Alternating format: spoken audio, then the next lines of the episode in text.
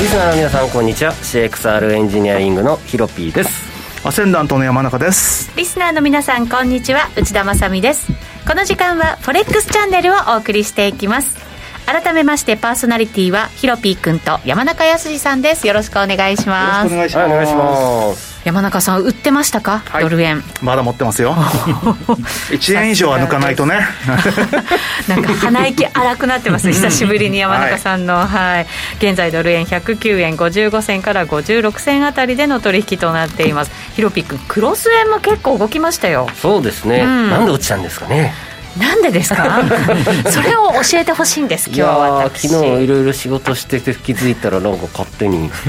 僕を差し置私いても仕事してたら気づいたら勝手にですよ勝手に落ちてましたね、おかしいなはい言うこと聞かないですねだからそうなんですよこの方は知ってるんじゃないかなと思います今日のゲスト FX で馬さんですはい、こんにちはです。よろしくお願いしまよろしすくお願いしますなんで落ちたんですかす。さあ、なんででしょう か。答えが出な重い力ですよ重力で重すか力だなでも上がる時もあるじゃないですかその時はその時はジェットエンジンですか ねいや単に株が下がったからまあでいいと思いますそようその方が説明しやすいですかやらっぱりリスク回避的リスなク動回き避ですか、ね、で、まあ、株が下がってそれでもうじゃあその株の資金が、まあ、はい当然みんなリグれるわけですよまだねなんだかんだ言って、はいでそれが債券の方に行って、はいで結局債券買いで米金利が下がりで為替市場はドルが下がったっていう一応そういう流れですね、金利ね結構下がってきましたね結構下がりましたよねまた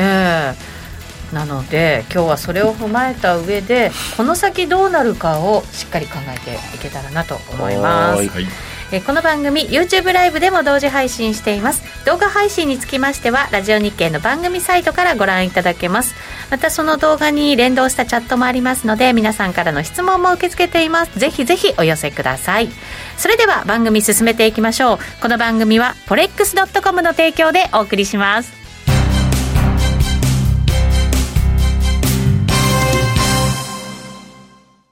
ノックアウトオプションが目標へと導く。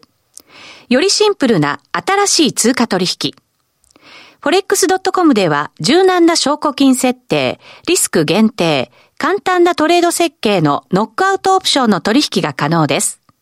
最大損失を限定し、高い資金効率を利用しながら利益獲得が狙える画期的な商品で、1000通貨相当から取引いただけます。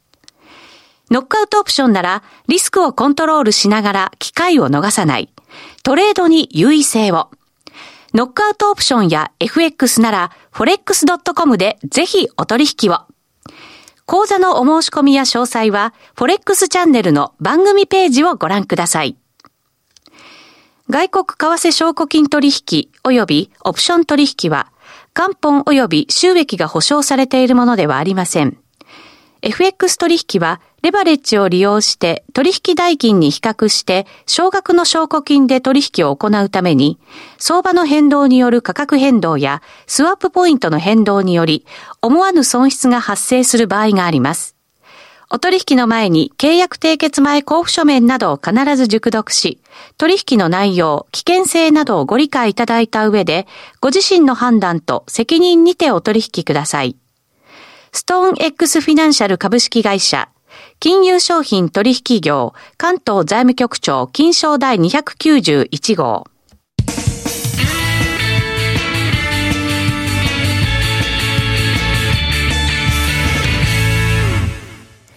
それではまずはウィークリーフォレックスストラテジーのコーナーです。このコーナーでは最近のトレードをしっかりと聞いていきたいと思います。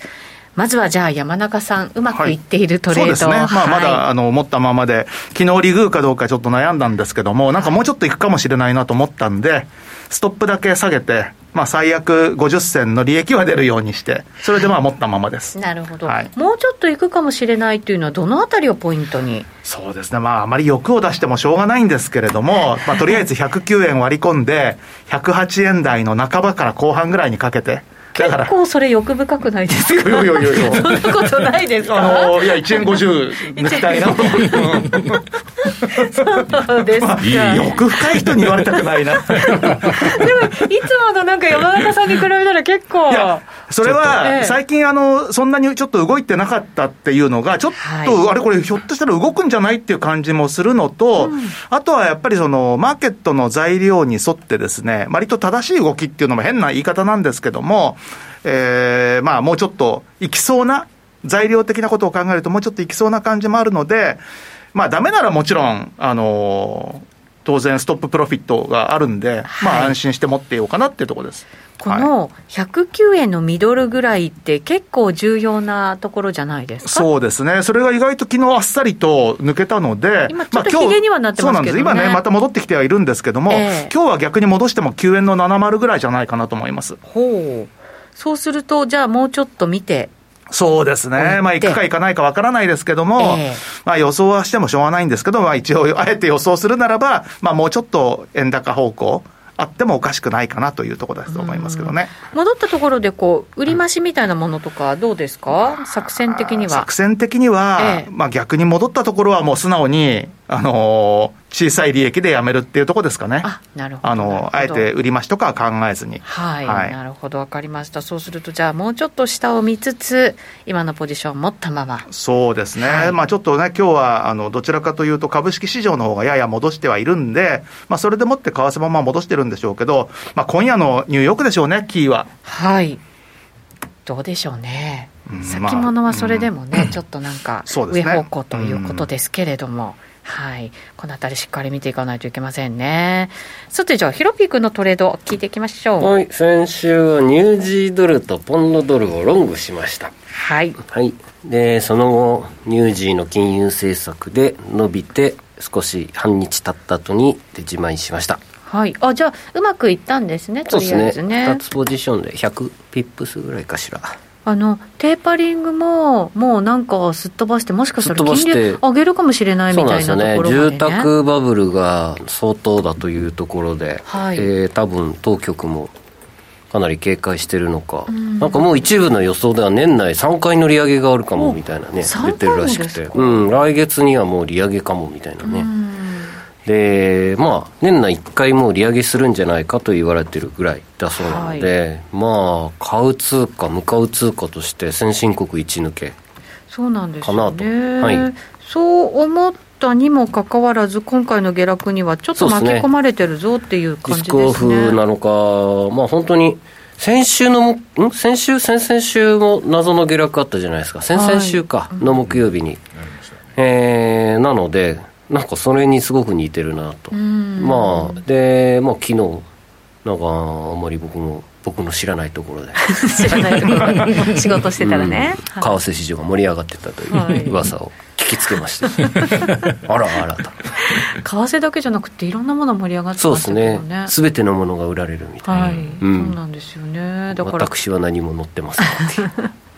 それだけ警戒感がなんかこう高まってたというかそういう感じなんですかね。ざっと僕調べてみると、うんないんですよね目立ったものがというあとはまあ長期金利の下落ぐらいで、まあ、要するに国債が買われている、まあ、あとはイギリスとアメリカの感染者がまた一気に急激に増えてきたので、はいそれでデルタ株変異株うーかはまた知らないですけども、うんその周りのなんか情報出てるのかなとは思いますだから少しもう数日後とかに明るみに出てきた時に、あこれねって分かるような気もしなくもないなっていうのをちょっとぼんやり個人的には考えてます、ううんんアメリカのワクチン接種の人たちもなんとなくこうちょっと足踏みしちゃってる感じがあるでしょそうですね、はいでまあでもイギリスも昨日からでしたっけ完全ロック完ダウ全ンそう解です除、ね、あのうん解除ですね、もうね。映像だとねマスクも外してもう街中うん元歩い通てりらっでしすゃよる、ねうん感じの雰囲気でしたけど、まあでもイギリスも今感染者数の1週間の平均が4万5千人1日、で死亡者が42人なので、はいまあ致死率0.1%未満になってるそうですねのそでの、うんえー、と死者の数、まあ、重症者の方々の人数、まあ、それほど増えてこないっていうのが、でねイギリスは2回接種した人がちょうど 68%3 分の2超えたらしいんですよねはあだからまあそれの判断じゃないですかねもう7割ですもんね、うん、でこれがまあ8割9割ってなった時に多分もっとこの死亡者のし比率致死率は減るはずなので、はいまあインフルエンザぐらいになるんじゃないかなとうんうん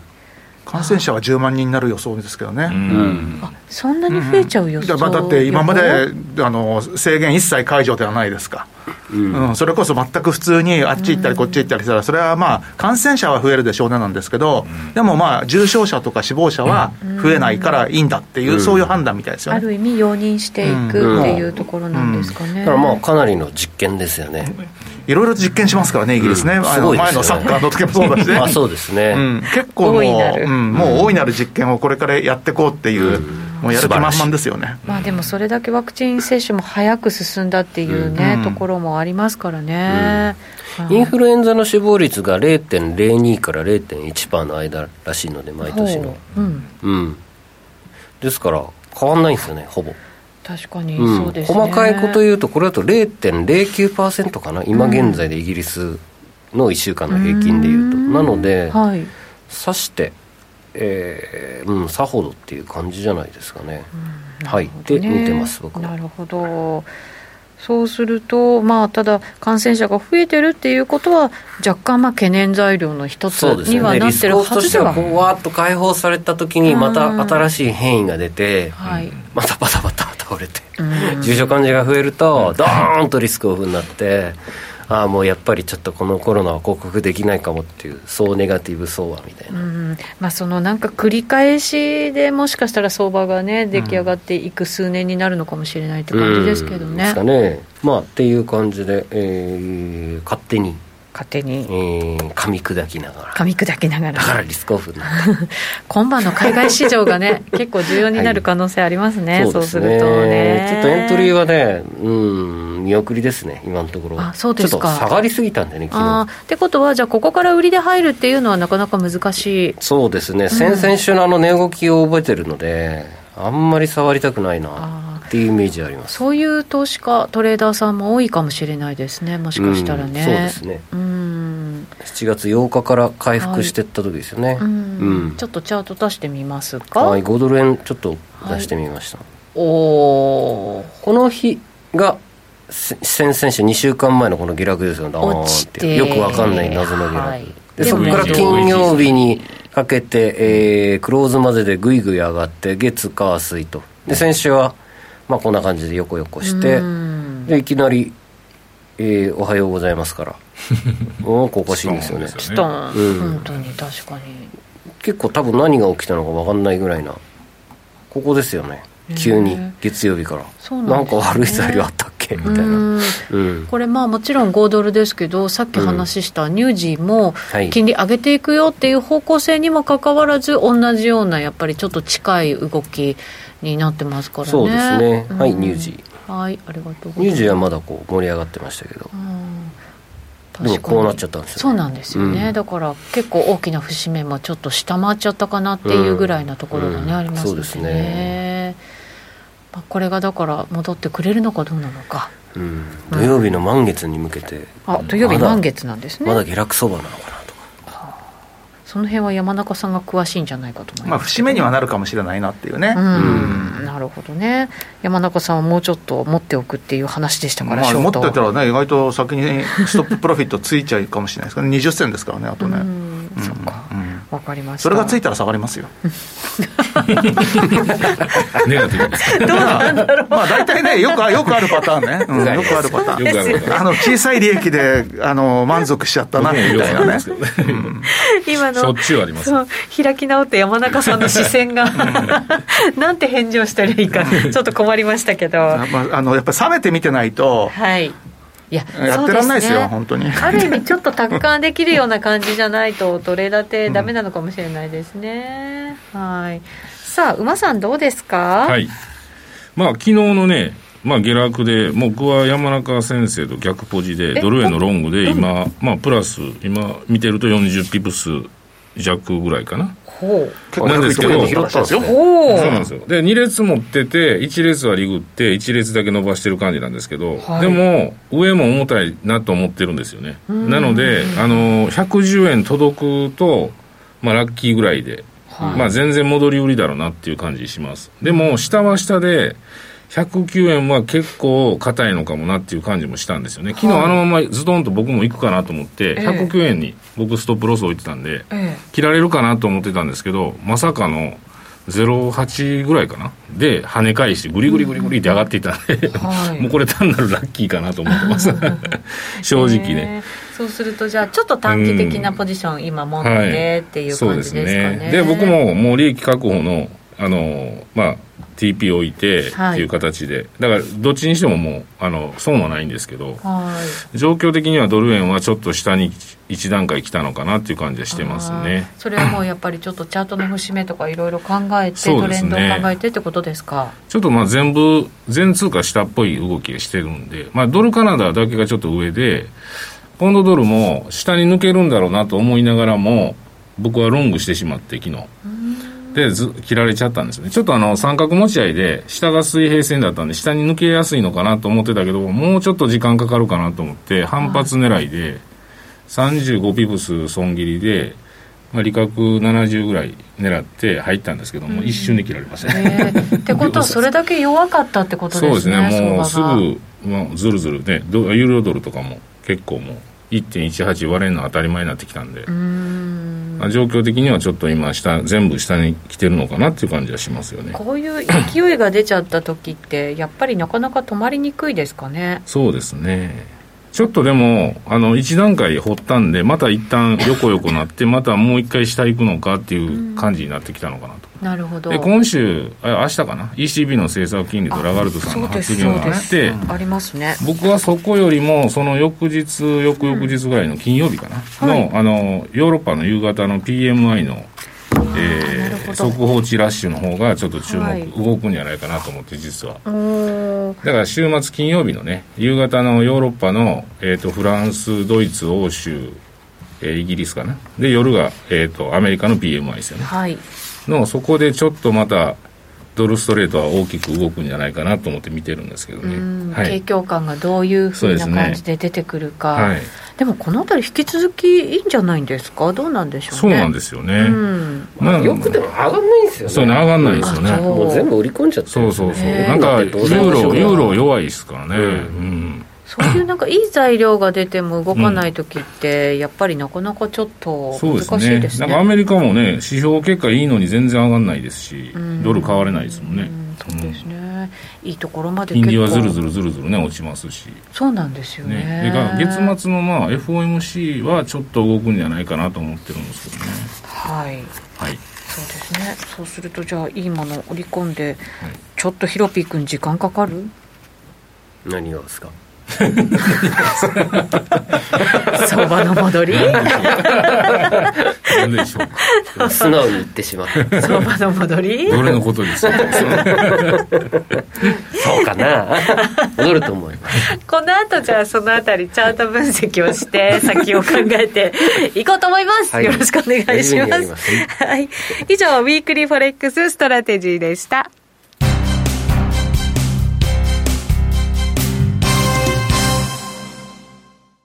ノックアウトオプションが目標へと導く。よりシンプルな新しい通貨取引。forex.com では柔軟な証拠金設定、リスク限定、簡単なトレード設計のノックアウトオプションの取引が可能です。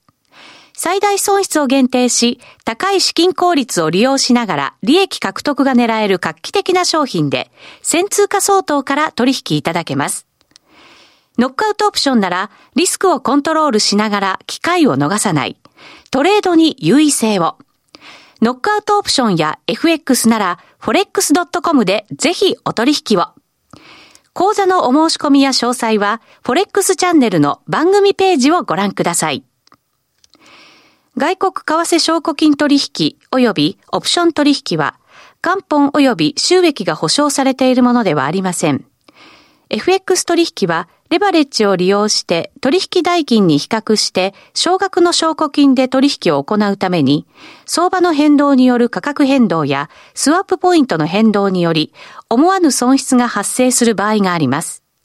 お取引の前に契約締結前交付書面などを必ず熟読し、取引の内容、危険性などをご理解いただいた上で、ご自身の判断と責任にてお取引ください。ストーン X フィナンシャル株式会社、金融商品取引業、関東財務局長、金賞第291号。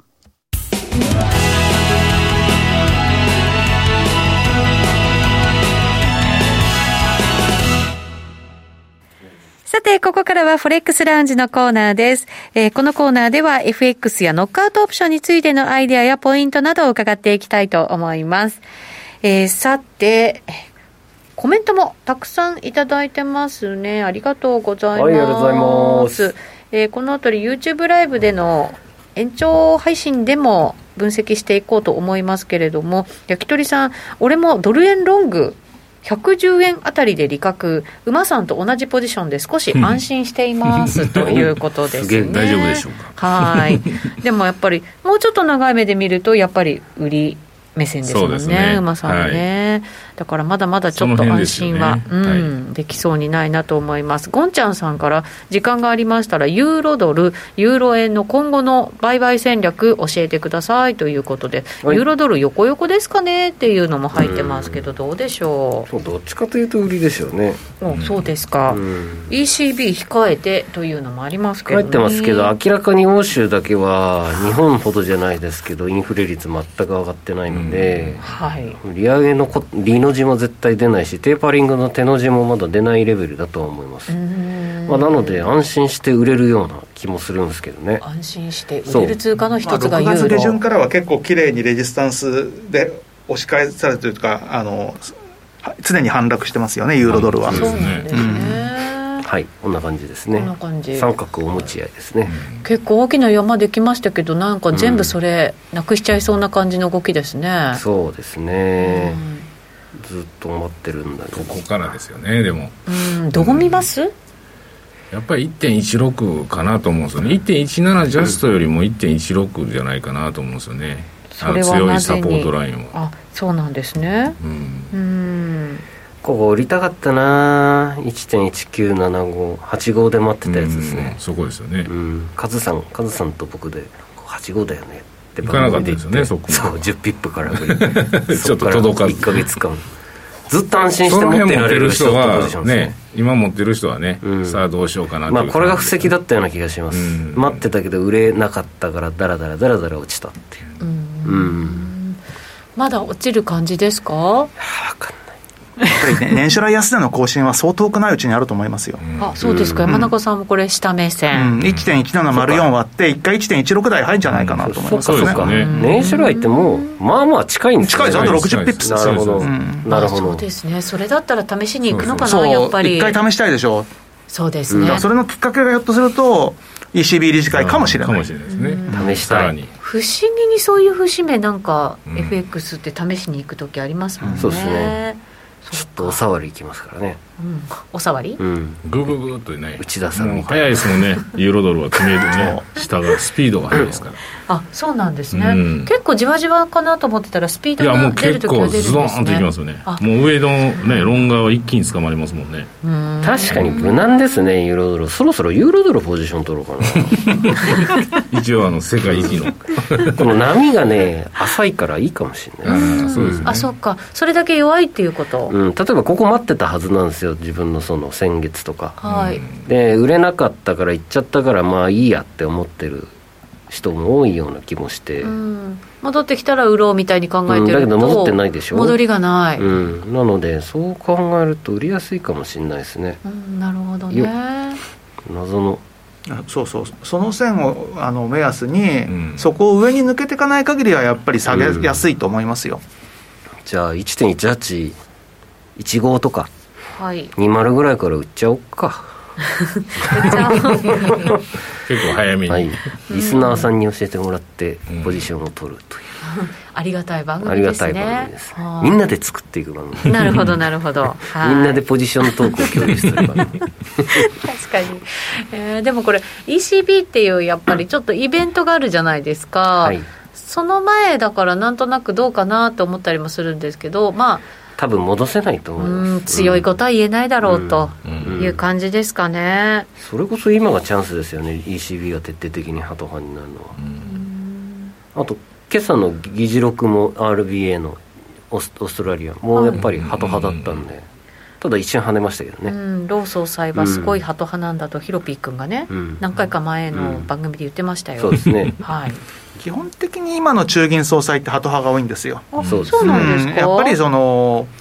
安心感を与えたいっていうかねそう簡単には引き締めには転じませんよっていうよううんな姿勢を明確にすることによってで、はいうんそうか確かに通貨今の時期にどんどんどんどん上がられてもまだまだ困るよっていうところもありますしね、金利そんなにまだまだ上げないよゆっくりだよって思わせておきたいっていう国もそうですね結構ありますからねそうなるとやっぱりまだまだなかなかユーロも上がっていけないよっていう感じなんですかねあ、とニュージー買いたいですけどあれですよやっぱ8月相場っていうのを考えると嫌ですよねロングしたくない予選8月相場ってどんな特徴があるんですかずっと5ドルが落ちるっていう5ドルが落ちるそうするとイコールニュージーもつられてそうですね安くなる、つられて内田正美のパフォーマンスも落ちるっていうロングだけじゃないもんあそっかやるの そうでしたねショートの時もあるもん残念はいでもちょっと私も買ってみたくなるんですけどねニュージーの場合はそうだか下ら OG ニュージーという7謎の通貨ペアのショートを仕掛けるのがげいるいんじいゃなやいーかな今回それやっといたらよかったでしょう、そうよかったですよねそうなんですよ分かりやすかったですよね、うんそうなんだよね、はだいからこれ別にリスクオフ着てきようがリスクオン着ようが関係ないっていうこの素敵な通貨ペそアうなんですよただただ強弱感をね そうそうそうそう比べればいいだけっていう,、えーそうなんですねだからえそうしたらポンドとユーロとかもありでしょいやもうちょっとボラありますジよロねあーれ君ははねちょっとうね一番似たもの兄弟なところがあるんで、うんそのちょっとリスクオフになったらまずいなっていう局面はやっぱりこれに逃げるのが僕は基地だと思いますけどなるほねどねこんな感じなんですよね戻ってほしいうんこれは月曜日ですねはいなので月曜日ぐらいまで戻ってくれたら売りたいなとそこまで戻らないとダメですか うーんなんか全戻ししたいかな全戻ししたら逆に下げないんじゃ ないですか私もそんな気がするんですけど一回ショートした人を焼き尽くしてここまで戻ってくれてからでももうあと60ピップスなんですよね、うんここからストーンとまた行ってほしいな、でもこの通貨ペアの特徴って意外にそんなに走らなくてじわじわじわじわトレンド作っていきませんそうですね、ええそうなんですよそうなんですよそうなんですよだから全盲はちょっと危険じゃないですかねうんそうかな全戻しうん、そう勉か強になりますわ僕見たこともないですねチャート熊さん結構あれですね王道王道です組み合わせですよね王道にもうネザタ王道ネタな OG キーウィはリピート系では一番人気ですよ、あーそうですかおうーんあまのあ基本的に大きくレンジを崩していかないんで、あーそうですよねまあ年末のその、まあ、チーズがどうのこうのとかねそのアノマリーの時あ入荷うはん結構見るんですけど、へーあのねニュージー結構でもアノマリー通り動いたりね結構しますしトレンドチ出たーらズチーズ買いといううかなんていうんですか 年末はね結う構ん顕著に動いたり、うんいいんじゃねえかなまあここからのじゃあでもさっきタッチスレスレしスレスレでしちゃったぐらいかってことはじゃあどうですかそろそろいく行ってみま すかうん早めにユはいあとユーロニュージーですよねそうですねユーロニュージーのショートもいいーかロなニュージーうんそんなことを話していたらもそろそろ時間ですね延長戦そうなんですユーロニュージーやりましょう番組お別れのお時間が近づいてまいりました えこの後 YouTube ライブで延長配信を行っていきますまだまだ通貨の分析も行っていきますのでぜひお付き合いいただければと思います一旦今日のゲスト馬さんでした、はいありがとうございました、はいありがとうございますこの番組は forex.com の提供でお送りしました